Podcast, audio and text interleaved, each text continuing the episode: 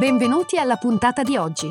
Questo è The Big Fat Voice, il podcast dove psicologia, musica e teatro si incontrano e si intrecciano, ideato e condotto da Massimiliano Becco Gagliardo. Per maggiori informazioni e per contattare e fissare un appuntamento con Massimiliano, puoi mandare un'email all'indirizzo thebigfatvoice-gmail.com e puoi visitare il sito www.thebigfatvoice.com. Puoi seguire la pagina Facebook The Big Fat Voice e richiedere l'accesso al gruppo Facebook The Big Fat Voice Podcast Community.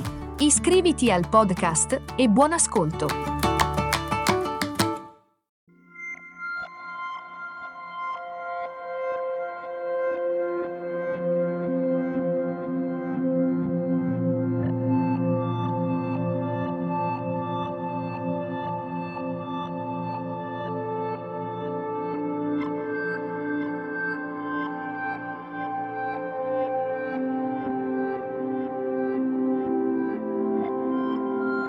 Perché dovremmo connetterci con il bambino interiore?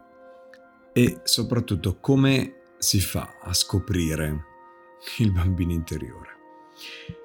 Diciamo che chi si interessa a, al bambino interiore di solito ha intrapreso, sta intraprendendo un cammino evolutivo che lo sta portando a considerare delle realtà interiori, che magari prima erano totalmente impensabili o completamente sconosciute.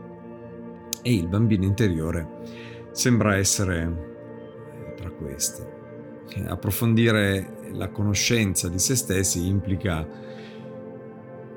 irrimediabilmente e meravigliosamente incontrarlo. Non solo incontrarlo, ma eh, imparare a, a vederlo, ad ascoltarlo, a prenderlo per mano, ascoltare le richieste, guarire gli aspetti oscuri e magari più problematici, eh, accoglierne quelli luminosi, creativi, istintuali. È proprio così perché il bambino interiore, come tutti i bambini del mondo, è in crescita e crescere significa cambiamento, movimento, trasformazione cammino, viaggio. Eh, eh, questo episodio nasce proprio dall'intento di eh, condividere eh, con voi il cammino, la connessione, l'attenzione, il prendere per mano il nostro bambino interiore e conoscerlo un pochino meglio.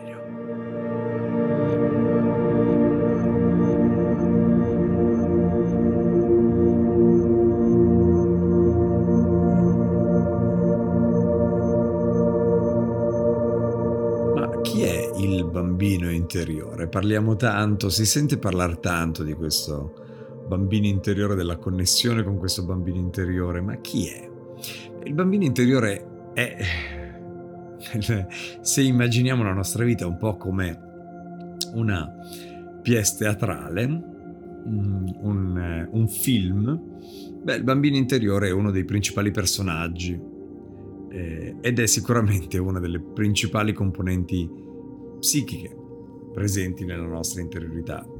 Io dico, eh, è come di un albero valutare le fronde, la rigogliosità del, della chioma, eh,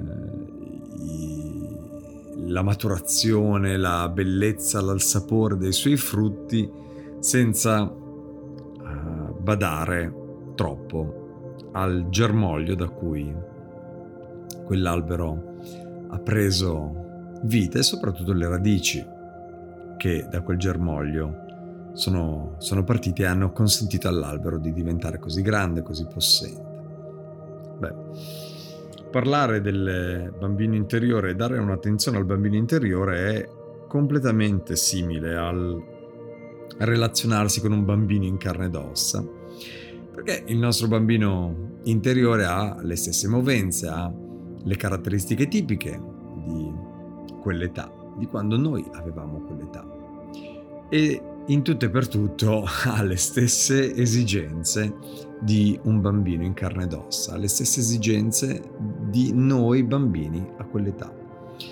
Eh, ciò che probabilmente lo differenzia dal bambino reale è che il bambino interiore è vivo solo dentro di noi, che siamo ovviamente adulti e lo custodiamo. Siamo sicuramente cresciuti nel corpo, anno dopo anno. Diciamo siamo cresciuti anagraficamente, siamo diventati grandi, ma una parte di noi è rimasta bambina, legata a quel germoglio. Si può intravedere quella parte cominciando ad osservare più attentamente noi stessi e gli altri. Piano piano andremo a scoprire che l'immagine di ogni adulto, noi compresi, è punteggiata di particolari che rimandano al bambino, come se si trattasse di immagini un po' sovrapposte, no? eh, che in continuo fanno eh, riferimento l'una all'altra e trasferiscono elementi dell'una nella rappresentazione dell'altra. Può trattarsi di uno sguardo, di un comportamento, di un uh, modo di fare, un insieme di modi di fare, un modo di relazionarsi Beh, vi sarà eh, capitato di, di notare questa parte bambina in, in, voi stessi e negli altri.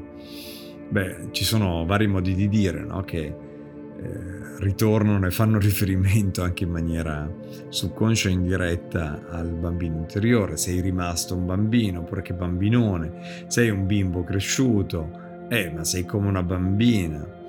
Beh, che cosa si intende dire in questo modo? Beh, evidentemente il diventare adulti è un processo che non coinvolge tutta quanta la nostra psiche, ma solo una parte. Dal momento del concepimento eh, inizia il viaggio della crescita.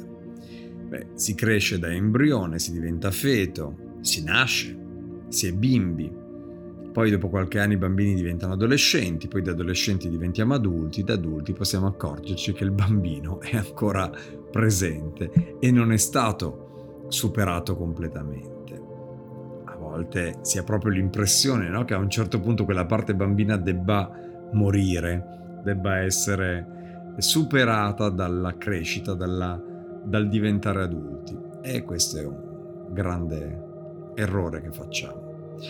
Anche la persona apparentemente più matura e sicura di sé ha in sé il bambino o la bambina interiore la manifesta nei modi e nei contesti più impensati. Non, non, vi è nel mondo una persona che non nasconda in sé il proprio bambino interiore. Il fatto che molti non lo notino non significa che non l'abbiano. Beh, un bambino dentro di noi è qui nel qui e ora, nel presente.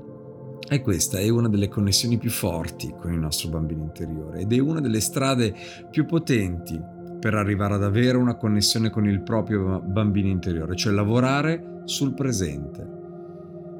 Se siamo attenti, notiamo che non si tratta, ad esempio, di un ricordo di come eravamo nel passato, non si tratta della rievocazione di cose successe durante la nostra infanzia. Tutt'altro, il lato bambino della nostra personalità è qualcosa che emerge nel momento presente, vive nel momento presente, si muove nel momento presente. Si tratta quindi di un elemento dinamico della nostra psiche che ci accompagna costantemente, che eh, può capitare che per un altro, per un arco di tempo più o meno lungo non ne avvertiamo eh, la presenza o non ce ne accorgiamo eh, perché magari la nostra attenzione è assorbita dalla mente adulta, dai nostri affari, da altri problemi, da altre eh, preoccupazioni.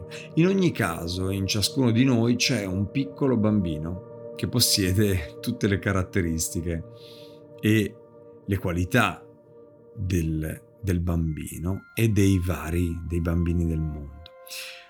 Mm, possiamo portare l'attenzione a questi bambini e bambine esteriori, osservare i bambini intorno a noi, i bambini in carne ed ossa, i nostri figli, nipoti, vicini di casa, interagire con i bambini che incontriamo nella vita di tutti i giorni è molto, molto profondamente utile per approcciare efficacemente il lavoro sul bambino interiore. Perché relazionarci ai bambini e alle bambine con la disponibilità ad apprendere da loro ci rende evidente che tutti i bambini di questo mondo hanno fondamentalmente due elementi che ritornano e sono potenzialità e bisogni. Potenzialità. L'essere umano viene al mondo con una sua propria energia, un'energia unica, un'energia che lo contraddistingue, che continuerà a emanare tratti originali durante tutta la crescita, il suo potenziale. È quel serbatoio inesauribile di energia pronta a manifestarsi a cui si attinge. Il bambino è quella energia, si muove con essa.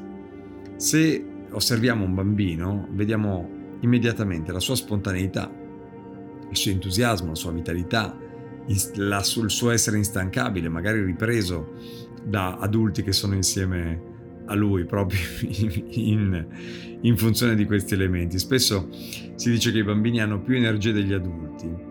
Al termine di una giornata intensa, dopo aver fatto magari di tutto, camminato, corso, giocato, socializzato, beh, gli adulti sono stanchi, hanno bisogno di ritirarsi, i bambini hanno ancora voglia di celebrare, mettersi in gioco, eh, camminare, fare, eh, sono energi- energeticamente ridondanti e la loro energia è veramente inesauribile perché sono in pieno contatto con il loro potenziale. Il secondo elemento che esprime il bambino, il bambino in carne ed ossa e quindi anche il bambino interiore, sono proprio i bisogni accanto alle potenzialità, i bisogni. Connessi come dicevamo, al potenziale, beh, i bambini eh, sono direttamente connessi ai loro bisogni. Sanno in ogni momento cosa vogliono e quando non lo sanno provano a dirigersi in qualche direzione, vanno a tentativi, vedono cosa succede, se è gratificante per loro ci rimangono, se no l'abbandonano, cambiano gioco, si coinvolgono in una nuova avventura, si danno la possibilità di cambiare, di sbagliare. La loro connessione e la loro connessione non solo con se stessi ma con la propria energia è evidente nel seguire ad esempio gli impulsi corporei, i quali segnalano di cosa c'è bisogno. In questo la bioenergetica è una fonte inesauribile di eh, scoperte, proprio perché il calendario, la mappa somatica corporea, cioè il eh, corrispondente nel corpo del, eh, dell'impulso energetico dà una serie di suggerimenti, indicazioni, eh, proposizioni propositive, eh, ma anche propulsive, nel senso di idee che possono essere sviluppate e che hanno una connessione profonda con il nostro essere. Beh, I bambini sono naturalmente curiosi, aperti, disponibili all'esperienza. Tutti i bambini vogliono crescere, vogliono diventare grandi, entrare nel mondo degli adulti che, eh, con cui hanno questo rapporto continuo. I bisogni li sostengono ad andare in quella direzione e attraverso l'appagamento dei bisogni il bambino cresce. Per esempio, per un neonato l'appagamento totale è saziare la fame poppando, nutrirsi dell'amore eh, proveniente dal seno della madre. Ed è questa un'esperienza che fa crescere non solo il suo corpicino piccolino, ma anche il suo senso di fiducia eh, in base alla base dell'identità eh, e elemento fondamentale del suo percorso di vita successivo. Non è solamente una sopravvivenza, ma è anche un sapere che può approvvigionare vita da quel gesto. Beh, si parla del bambino interiore negli adulti, ma il bambino interiore nei bambini, che ruolo ha? Beh, mi è capitato di, di notare che il bambino interiore è già presente nei bambini. Molti di loro eh, manifestano di avere un bambino più piccolo dentro se stessi. Cioè, possiamo, posso fare qualche esempio, un bambino di 6 anni magari che imita il fratellino piccolo e si attacca al seno di una mamma o cerca il ciuccio. Un bambino di magari 7-8 anni che gioca con bimbi più piccoli di lui usando un linguaggio, un comportamento da bambino piccolo. Un bambino di nuovo intorno ai 7 anni che considerato responsabile, posato dagli adulti di riferimento che improvvisamente si mette a fare i capricci per eh, un non nulla, quasi senza, quasi senza motivo dal punto di vista degli adulti. E in genere i bambini sono più inclini ad imitare i grandi e a evitare di mostrare atteggiamenti da bimbi piccoli. Tuttavia, se questo accade, non deve essere giudicato negativamente dai genitori né creare un allarmismo, perché eh, è segno che la parte rimasta indietro sta venendo fuori per esprimersi, essere quindi vissuta e integrarsi in un contesto più maturo. E se un bambino di 10 anni vuole ancora in certe sere andare a letto con il suo orsacchiotto, non gli va negato perché ormai è grande, ma va capito nella sua esigenza di tenere vicino a sé il soggetto transizionale che gli serve a richiamare la presenza della madre, di una madre buona, di placare la paura e l'ansia. Gli adulti che lavorano su di sé nella direzione di riconoscere il proprio bambino interiore, capirlo, sanarlo, prenderlo per mano, di solito sono maggiormente comprensivi nei confronti dei propri figli, di bambini che hanno intorno, imparano a vedere il bambino interiore in essi, a comprenderlo e soprattutto ad amarlo. E ciò è estremamente vantaggioso per questi figli che possono così già in quell'età integrare parti di sé rimaste magari un po' più indietro e crescere in modo più eh, armonico. Ma eh, certamente sin dal concepimento il bambino interiore prende forma e nel bambino interiore abbiamo tutta una serie di energie che non necessariamente vengono espresse.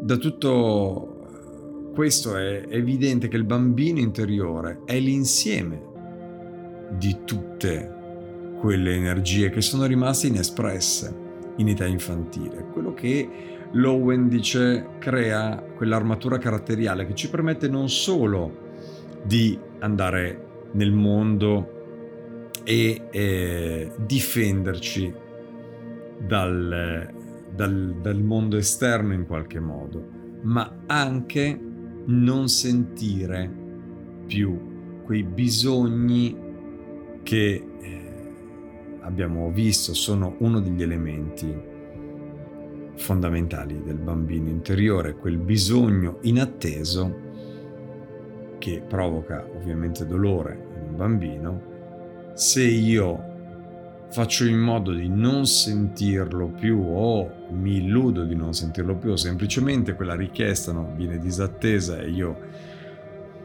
mi impongo di non chiedere perché so che riceverò molto probabilmente un no come risposta, allora mi illudo un po' di non sentire più quel bisogno, ma il bisogno ovviamente eh, rimane. Il lavoro sul, sul, bambino interiore è proprio un lavoro di, di movimento. E quindi ritorneremo sicuramente su questo argomento perché è uno dei, dei, degli argomenti principali di lavoro per quanto mi riguarda e del lavoro con gli altri ed è, è una risorsa inesauribile. Ma eh, vi lascio con una riflessione che magari possiamo fare tutti al termine di questo ascolto è pensiamo a una caratteristica, almeno una, anche più di una se ci viene, che riconoscevamo al nostro essere bambini e che ritroviamo nel nostro essere adulti più o meno espressa, più o meno esplicitata, più o meno vissuta, più o meno concessa, più o meno legittimata. Proviamo a starci solamente un po' insieme, insieme a quella sensazione, a, quel, a quella modalità, a quel modo di sentire, a quel modo di reagire. E vediamo un po' che effetto fa vedere il nostro bambino e ascoltandolo in questo modo dargli un po' mano. Grazie. Alla prossima.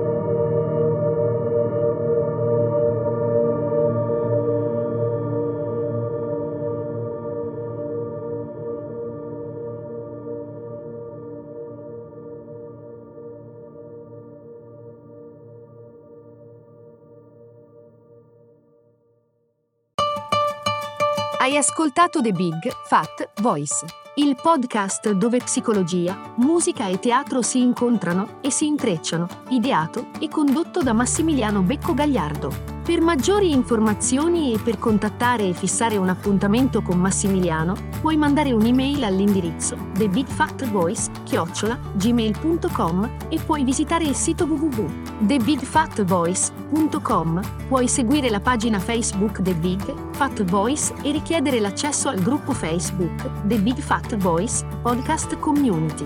Iscriviti al podcast. Grazie per l'ascolto e arrivederci alla prossima puntata.